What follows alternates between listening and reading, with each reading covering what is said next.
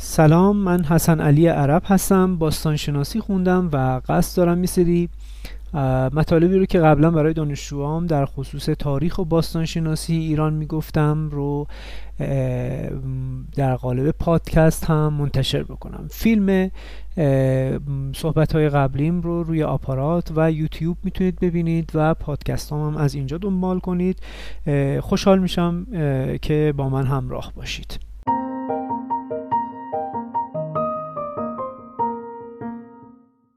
در واقع امروز ما تصمیم داریم راجع به یک سری مشخصاتی از یک سری اقوامی که در ایران در حول و حوش بین 3000 قبل از میلاد تا حدود 700 قبل از میلاد حضور داشتن صحبت بکنیم. در واقع هیچ پادشاهی در این دوره زمانی تو غرب ایران تو ایران در قسمت‌های نیمه شمالی ایران وجود نداره و آنچه که اطلاعاتی که ما می‌خوایم الان راجبش صحبت بکنیم بیشتر مربوط به غرب ایران هست. یعنی در واقع تصور رو بر این بذارید که در منطقه بین النهرین عراق امروزی در بغداد یک پروژکتور خیلی بزرگی قرار داده شده. این پروژکتور نور در واقع پروژکتور سواد هست و به سمت شرق داره نگاه میکنه. ابتدا به کوههای زاگرس میرسه و هر آنچه رو که این پروژکتور نورش فکر میکنید که بیشتر بتونه به سمت شرق گرایش داشته باشه، ما این در واقع هر قطعی که به سمت شرق میره نور اون کمسوتر میشه. در واقع ما اطلاعات ما هم به همین ترتیب هست راجع به ایران در دوره‌های باستان. ما در واقع مقصودم این هست که از دریچه چشم بین النهرینی ها میتونیم ایران رو ببینیم و بعد راجبش حرف بزنیم، ببینیم که بین النهرینی ها چه دیدند و بعد ما ببینیم راجبش توضیح بدیم و تفسیر کنیم و راجبهش صحبت کنیم. خب شاید اولین نگاه به بین النهرینی ها به سمت شرق رو ما در دوره سومری ها ببینیم. زمانی که به سمت شرق نگاه میکنن کوههای بلندی های زاگرس رو میبینن که این بلندی های زاگرس براشون خیلی جایگاه مرموز و جایگاه سرزمینی که مربوط به هیولاهای افسانه ایست و این هاست. در شرق در واقع خارج رو به معنی شرق میدونن. شرق براشون همیشه جای سوال بوده. گاهی اوقات اقوامی از شرق سرازیر میشن مثل گوتی ها و بین النهرین رو به تاراج میبرند. گاهی اوقات هم صحبت های از سمت شرق میاد، ولی خب در شرق مرموزی که در نگاه بین النهرینی ها هست ثروت خیلی زیادی هم نهفته. میتونن در واقع مواد معدنی خیلی زیاد، سنگ‌های قیمتی متنوع و فراوان، محصولات دامی متنوع و خیلی زیاد رو میتونیم توی این مناطق جستجو بکنیم. یعنی در واقع یک قدرتی در منطقه زاگرس همواره وجود داشته که برای بین النهرینی ها هم به لحاظ اینکه یک سری ارتفاعاتی بوده که براشون ناشناخته بوده، براشون مرموز بوده و هم اینکه یک منطقه بوده که نقطه سرزمین آمالشون محسوب می شده، یک سرزمین افسانه‌ای محسوب می شده که گاهی اوقات دارای چیزهای خیلی ارزشمندی هست و اینها رو به راحتی در دسترس مردمان میان رودان قرار نمیدن. در افسانه گیلگمش که اون در بخش اسطوره آفرینشش که درخت هولوپویی توسط این نه در واقع نجات داده میشه توسط یک مار افسانه‌ای و ایمودوگو در واقع اشغال میشه و این گیلگمش هست که این مار افسانه‌ای رو میکشه و ایمودوگو به همراه فرزندانش به کوهستان‌های شرقی می‌گریزد، به همون سرزمینی که جایگاه مرموزی است تاریک از سرزمین هیولاهاست، به اونجا میره. و در داستان گیلگمش وقتی که مطالعه می‌کنیم می‌بینیم که چند مرتبه گیلگمش در این دره‌های داخل کوهستان‌های شرق گم میشه و خودش رو گم میکنه و باز میاد راجع به مرموز بودن اونها صحبت میکنه، به دنبال خدایانی میگرده در داخل اون کوه‌ها و دره‌ها. و این خیلی نگاه بین النهرینی ها رو نشون میده که خیلی به اصطلاح براشون هم جذاب بود و هم عجیب. خب در واژگان سومری و اکدی هم فرد خارجی، سرزمین خارجی، مرد خارجی همشون به شرق در واقع ارجاع داده میشن. مرد خارجی کسی است که در کوهستان زندگی میکنه و یا شرق خارجه، یعنی در واقع فرد خارجی که میگن از خارج اومده، از شرق اومده، یعنی از کوههای زاگرس اومده. این نگاهی هست که در بین النهرین وجود داره، نگاه اسطوره‌ای هست که در بین النهرینی ها وجود داره. البته خب به هر حال ما می‌بینیم این نگاه در دوره‌های دیگه تغییرات توش اتفاق میفته. اما همونطور که در طول تاریخ از دوره تقریبا نوسنگی تا اواخر هزاره دوم تقریبا ما میتونیم بگیم که دشت خوزستان مرکز ثقل ایران بوده، همونطور که جلسه پیش راجع بهش صحبت کردیم. اما از هزاره دوم، خصوصا اواخر هزاره دوم، کم کم وضعیت تغییر میکنه. خصوصا پس از دوره شوتروکا در ایلام کم کم وضعیت تغییر میکنه و در غرب ایران داره اتفاقاتی میفته که ما امروز راجع بهش صحبت میکنیم. اگر بیایم از آخر شروع کنیم، از سال 714 قبل از میلاد، این ایالت هایی که میگم خدمتتون رو ما میتونیم بگیم که حاکمان محلی بودن که توی منطقه غرب ایران ساکن بودن. ابتدا یک جای محکمی اینجا پامونو میذاریم، من اینا رو نام میبرم و بعد میریم از هزاره سوم شروع میکنیم، دوباره میایم تا ببینیم که به این اقوام که میرسیم چه اتفاقی افتاده. در واقع در سال 714 سارگون آشوری یک حمله ای رو ترتیب میده، یک لشکرکشی رو ترتیب میده به غرب ایران و میاد تو غرب ایران یک سری از دولت‌های محلی یا حکومت‌های محلی یا حاکمان شاهکان محلی رو به اصطلاح تحت نفوذ خودش در میاره، اینجا رو تسخیر میکنه و غنیمت هایی رو ازشون میگیره و جنگ های اینجا اتفاق میفته.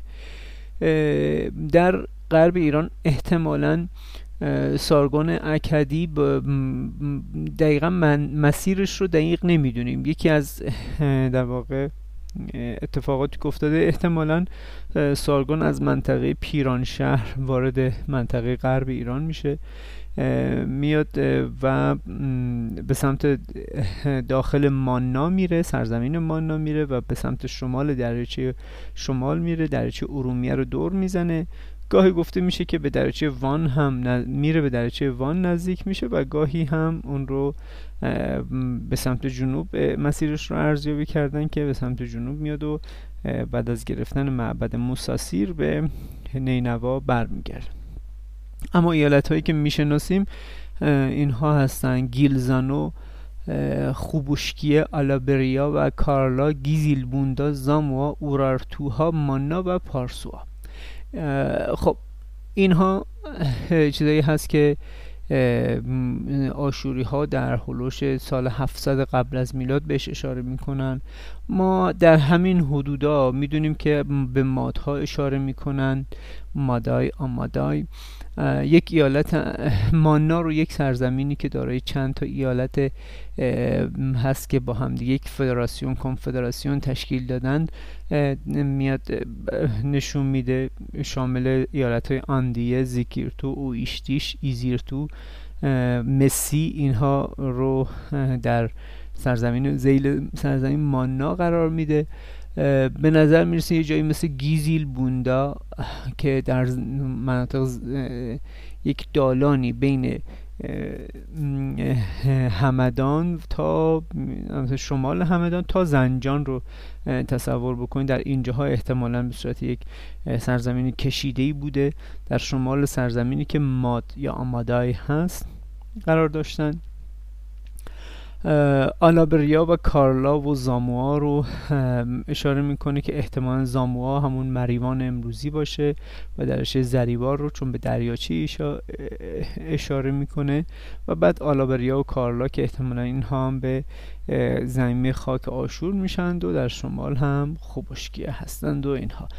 در بین اینها اورارتوها یک دولت قدرتمند هستند که آشوری ها بارها البته در برابر آشوری ها قدرت چندانی نداشتند، ولی به هر حال در مقابل آشوری ها ایستادگی میکردند، و مانایی ها هم یک کنفدراسیونی بودند که اغلب با آشوری ها متحد، یعنی دست نشانده آشوری ها بودند و با آشوری ها عقد اتحادی داشتند.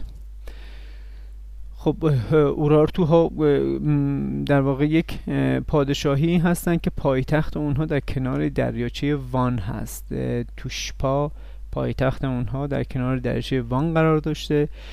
تقریبا همون سال 714 که سارگون میاد، سارگون اکدی حمله میکنه، کار اورارتوها تقریبا به پایان میرسه. رؤسای اول پادشاه اورارتو بعد از اینکه معبد موساسیر تسخیر میشه که یک معبد به اصطلاح ارزشمند برای اورارتوها بوده، از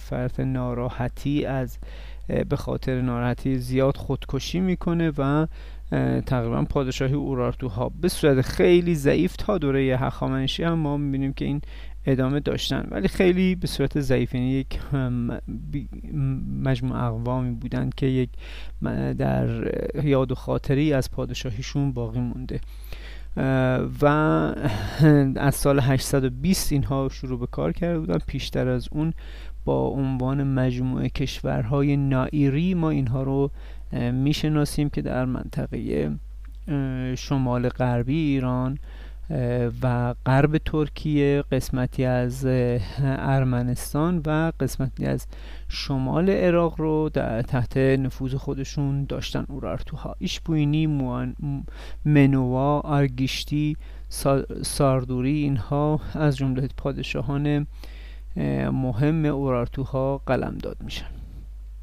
خب ما اگر بریم تو هزاره سوم قبل از میلاد شروع کنیم برای اینکه ببینیم که در واقع در غرب ایران چه میگذشته است و تاریخ غرب ایران رو ببینیم به چه شکلی بوده، تقریبا اواخر هزاره سوم و هزاره دوم هست که ما یه سری نام‌هایی رو در واقع در این منطقه غرب ایران میشنویم. سوبار، گوتی، سیموروم، هوری نام‌هایی هستند که تو منطقه غرب ایران به اصطلاح رایج هستند. حتی لولوبی که دیگه کم کم به خیلی کاهش پیدا میکنه و که در واقع یکی از نام‌هایی است که بیشتر از همه تکرار میشه و به کار گرفته میشه. این نام ها به مرور در هزاره سوم که اونها رو میشنویم، به مرور در هزاره دوم دیگه نامی از اونها باقی نمیمونه. یه مقدار در واقع اطلاعات ما نشون میده که اقوامی که توی منطقه غرب ایران حضور داشتن با گرایش به سمت شرقتر خودشون در واقع با اقوام شرقی تر خودشون ارتباطات گسترده ای رو نشون میدن که وجود داشتند. خب از گوتی ها و لولوبی ها اطلاعاتمون خیلی کم هست، ولی میدونیم که اینها احتمالاً بین دریاچه ارومیه و سرچشمه های دیاله زندگی میکردند. سرچشمه های دیاله تقریباً تا شمال مثلا سنندج و اینها، محدوده های سنندج در این مناطق زندگی میکردن. لولوبی ها با یه مقدار گرایش به سمت جنوبی تر قرار گرفته بودن. پایین تر از اینها، پایین تر از لولوبی ها، کاسی ها قرار گرفته بودن که کاسی ها از تقریبا همون سرچشمه های دیاله تا سرچشمه های کرخه که به دشت خوزستان سرازیر میشه حضور داشتند و در این مناطق گسترده بودند. و در قسمت جنوبی تر از کاسی ها هم که خب میدونیم با ایلامی ها روبرو هستیم که تونسته بودن یک حکومت قوی رو در منطقه جنوب غربی داشته باشند و اینها با همدیگه احتمالاً یک قرابت‌های زبانی یا نژادی داشتند. زبانی کمتر، چون ایلامی‌ها یه مقدار زبانشون هم متفاوت هست و به هر حال یک قرابت‌های اینها با همدیگه داشتند. سلسله‌های مثل سیماش، حتی آوان احتمالاً در مناطق کوهستانی‌تر گرایش به مناطق کوهستانی‌تر داشتند. خب با هوریان روبرو هستیم که هوری ها رو ما در منطقه شمال دریاچه ارومیه ما میتونیم جایابی بکنیم که تقریبا با همون مجموعه کشورهای نائیری که بعدها به اورارتوها رو تشکیل میدن، با اینها به اصطلاح یک سری قرابت‌های زبانی داشتن با مانایی‌ها که بعدها یک پادشاهی موروثی رو توی منطقه جنوب دریاچه ارومیه تشکیل میدن رو باز هوری‌ها یک ارتباطاتی دارن و میدونیم که اینها در تشکیل پادشاهی ماد یک نقش داشتن و در منطقه غرب ایران تا قسمت‌هایی از غرب ترکیه هوری ها گسترده بودند و در مناطق حضور داشتند. خب این وضعیت ایران در حول و حوش اواخر هزاره سوم و نیمه اول هزاره دوم هست که به این ترتیب هست. یه مقدار به سمت شرق میریم. در سواحل دریای خزر ما با دو قوم کاسپیان و کادوسیان در این دوره روبرو هستیم که احتمالاً به زبانهای ایرانی صحبت میکردن ولی خیلی زیاد راجع بهشون نمیدونیم. شاید ایالت اندیا که یکی از ایالت‌های مانایی ها باشه بعدها توی قسمت های شمال توسط یکی از این اقوام شکل گرفته. تپوری ها، آمارت ها و هیرکانی ها اقوامی هستند که به سمت شرقتر در دوره های جدیدتر حضور پیدا می کنند و در منطقه شمالی ایران حضور دارند. خب ولی خب این رو ما میدونیم که در گذر از هزاره دوم به هزاره اول ایران به لحاظ قومی تنوع فوق‌العاده زیادی داره و اندک اندک در دوره‌های جدیدتر هست که ذیل یک حکومت وقتی قرار میگیرن تقریبا تنوع قومیشون اون کاسته میشه و در یک سری اتحادیه هایی اینها حل میشند و قرار میگیرن. ما یه سری نام‌های ایرانی رو بر اساس کارهای نامشناسی که انجام شده میدونیم در غرب ایران در حدود قرن نهم قبل از میلاد اتفاق افتاده و وجود داره. با یه مقدار مماشاتی میتونیم اینها رو یه مقدار قبلتر هم حتی ببریم و متودسکایا اعتقاد داره که ما میتونیم همین وضعیتی که الواح آشوری به ما در حلوش قرن نهم اطلاعات میدن، قرن نهم قبل از میلاد اطلاعات میدن رو میتونیم تا اواخر هزاره دوم قبل از میلاد، یعنی حلوش 1100 هزار قبل از میلاد هم تعمیم بدیم و در اونجا بگیم که در اون دوره زمانی هم در واقع این اقوام حضور داشتند و وجود داشتند. به لحاظ در واقع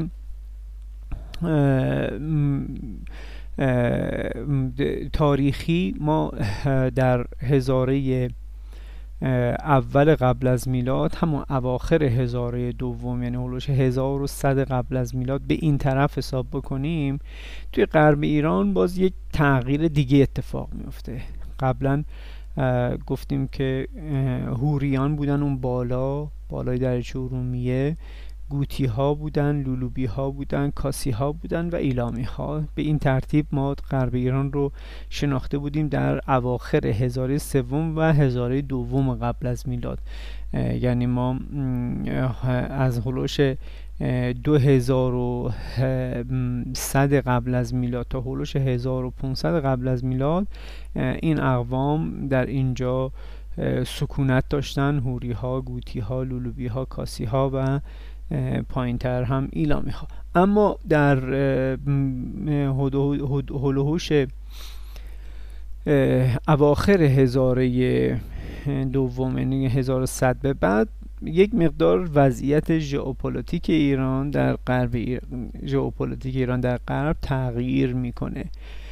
مجموعه کشورهای نائیری که گفتم خدمتتون غرب ترکیه رو فرا میگیرند و قسمت‌هایی از ارمنستان، اینها با هم یک اتحادیه تشکیل میدن به نام پادشاهی اورارتو. اورارتو احتمالاً در قرن نهم قبل از میلاد پادشاهیشون رو تشکیل میدن، ولی اطلاعات ما نشون میده که اینها پیشتر در این منطقه زیست میکردن. بنابراین ما با اورارتوها روبرو هستیم که در منطقه شمال غربی ایران میتونیم بگیم که حضور داشتن. اورارتوها البته نقشه‌ای که از اونها ارائه شده حد اکثر قلمرو اونها رو نشون میده، یعنی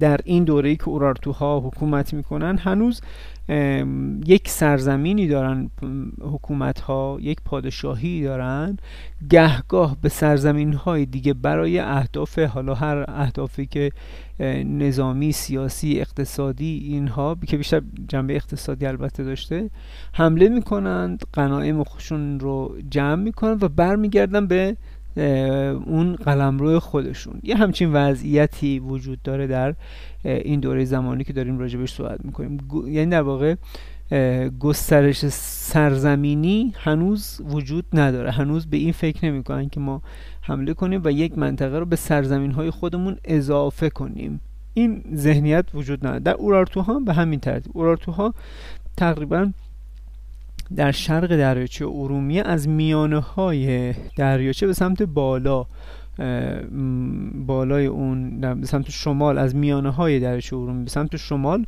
حضور داشتن، در سمت غرب دریاچه ارومیه تا پایین تر، تا جنوبی ترین نقطه دریاچه ارومیه این قلمرو اورارتوها محسوب میشد. گهگاه به سرزمین مانایی ها در سمت جنوبی تر حمله میکردند و حتی بر اساس کتیبه هایی که ازشون باقی مونده یک بار تا سرزمین پارسوا، یعنی منطقه سنندج امروزی، صحنه، روانسر، تا این مناطق هم نفوذ میکنند و ارتششون وارد میشه، غنایم رو گردآوری میکنن، دوباره برمیگردن به سرزمین اصلی خودشون و به این ترتیب خب به هر حال زمانی که قدرت آشوری ها در منطقه شمال غرب کاهش پیدا میکرد، اورارتوها قدرت میگرفتن و برعکس زمانی که اورارتوها قدرتشون کاهش میکرد، آشوری ها به اصطلاح قدرتشون افزایش پیدا میکرد.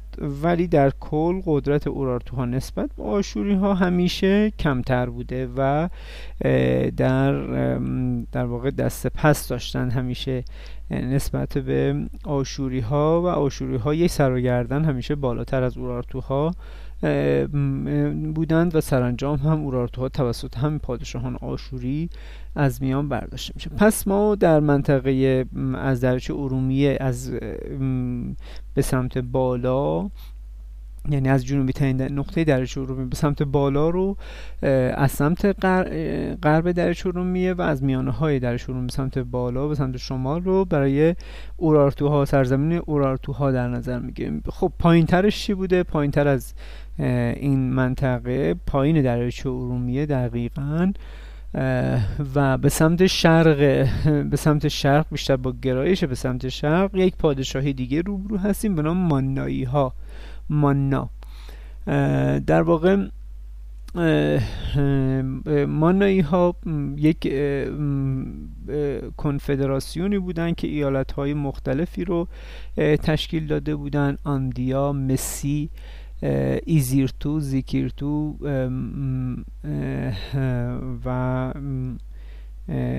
اینها ایالت‌های مختلفی هست که مانایی ها دارن. یک پادشاه موروثی هم دارن. خیلی اطلاعات زیادی هم راجبشون نداریم. اطلاعات باستانشناسیمون خیلی بیشتر از اطلاعات تاریخی هست در خصوص مانها، نام‌های اونها و نحوه حکومت کردنشون و این موارد این شکلی. خیلی اطلاعاتمون کم هست، ولی میدونیم که پادشاهی در این سرزمین مانا از پدر به پسر انتقال داده میشده. خب باز یه مقدار جنوبی تر که میایم با یک سرزمین دیگه روبرو هستیم به نام ایلیپی، سرزمینی که حالا شاید در منطقه‌ای که قبلتر کاسی ها مستقر بودن، ایلیپی ها حضور دارن. اینها هم باز یک پادشاهی هستند که موروثی هستند. در اینجا دوباره ایلیپی همونجور که مانایی ها بین اورارتو و آشور دست به دست میشد، ایلیپی هم بین ایلام و آشور دست به دست میشه، ولی در اینجا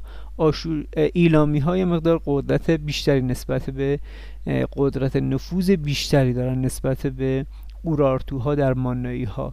قدرت نفوذ ایلامی ها در ایلیپی بیشتر هست نسبت به اونها و به هر حال اینها هم باز یک حکومتی دارن که گهگاه با آشوری ها متحد میشن و گاهی هم با ایلامی ها عقد اتحاد می‌بندند. پایتخت اونها جایی به نام مرو بیشو احتمالاً در کوهدشت امروزی است، در منطقه کوهدشت امروزی شهرستان استان لرستان. در اونجا محوطه به نام سرخدم در اونجا قرار گرفته بوده. این چی است؟ در قسمت پایین تر از اون هم، پایین تر از سرزمین ایلیپی ها هم، ما با سرزمین ایلام همچنان روبرو هستیم. هرچند پادشاهی و حکومت اینها در این دوره زمانی در هولوش 1100 قبل از میلاد تا هولوش 700 قبل از میلاد ما اطلاعات خیلی زیادی راجع بهشون نداریم و میدونیم که یک پادشاهی وجود داشته، یعنی حاکمان محلی، چند تا حاکمان محلی شیوخ، حالا بیشتر بتونیم بگیم که مثلا حاکمان منطقه‌ای تعداد زیادی در هر منطقه حاکم محلی داشته، اینها حکومت می‌کردند و اینها، ولی به هر حال قلمرویی داشتند که وقتی کسی وارد قلمروی این منطقه می‌شده اینها همه با هم متحد می‌شدن، بر علیه او می‌ایستادن. خب این وضعیت به اصطلاح کلی منطقه است. اما در این وضعیت کلی ما بر اساس منابع و متونی که به دستمون رسیده یک سری اطلاعات یک اقوام دیگه هم هستن، مثلا اقوام مثل پارسوها هست که ما میدونیم که در منطقه بین روانسر، صحنه و سنندج امروز در اون منطقه حضور داشتن پارسوایی ها و اینها برای خودشون استقلال داشتن در واقع، که گهگاهی توسط آشوری ها بهشون حمله می شده. باز یه مقدار به سمت شرقتر با مادها، آمادای، مادای روبرو هستیم که همون مادهای آینده هستند که از همدان تا ری رو یک به صورت یک دالانی در واقع در امتداد جاده خراسان بزرگ، یک یا جاده بزرگ خراسان، یک به اصطلاح مسیری رو اینها پراکنده هستن. مادها در اینجا قرار گرفتن. یک ذره شمالترش یک ایالتی هست، یک ایالت کوچیکی هست مثل مادها ولی کوچکتر با قدرت کمتر به نام گیزیلبوندا، و این ایالت‌های کوچک هم هستند. یعنی در واقع ما یک اورارتو رو داریم، مانا رو داریم، ایلیپی رو داریم، ایلام رو داریم و یه سری ایالت‌های کوچیک که یک سری نقاط صقلجیشی رو برای خودشون در نظر گرفتن. پارسوهای منطقه‌ای هست که تقریبا یکی از دروازه‌های ورود از بین النهرین به زاگرس هست. مادها امتداد جاده خراسان بزرگ، جاده بزرگ خراسان رو اشغال کردن و اون بر اون مسیر تجاری که سنگ‌های قیمتی مثل لاجورد و سنگ فیروزه از شرق وارد می‌شده و محصولات و کالاهایی که از شرق وارد میشه نظارت داشتن. اینها هرچند کوچک بودن ولی اهمیتشون فوق‌العاده زیاد بوده. خاطر اینکه نبض اقتصادی سرزمین بین النهرین رو در دست داشتن و میتونستن با در واقع ناامن کردن این جاده باعث بشن که کالاهای کمتری وارد منطقه بین النهرین بشه، در واقع اقتصاد بین النهرین تحت تاثیر خودشون قرار بدن و همینطور هم بوده و مدام در واقع هم ثروت اندوزی میکردن در این بابت حضورشون در این مسیر و همین که مانع تراشی میکردن برای اینکه بخواد کالایی یا به درستی به سرزمین آشوری ها برسه. نشون که آشوری ها، پادشاهان آشور، هر سال مجبور بودن که بیان به این سرزمین و این جاده رو در واقع یه بار دیگه اشغال کنند و اون رو تحت نفوذ خودشون بگیرن، حاکمان این محل رو باشون صحبت کنن که در واقع امنیت اینجا رو داشته باشن. اما ما در همین دوره گفتیم که با یه سری واژگان ایرانی روبرو هستیم از قرن نهم تقریبا تو منطقه غرب ایران. داده‌های زبان شناسی نشون میده که از قرن نهم قبل از میلاد تقریبا ایرانی ها وارد منطقه شدند و به مرور به سمت غرب نفوذ کردن. هرچه به دوره‌های جدیدتر نزدیکتر میشیم تعداد واژگان ایرانی، یعنی تعداد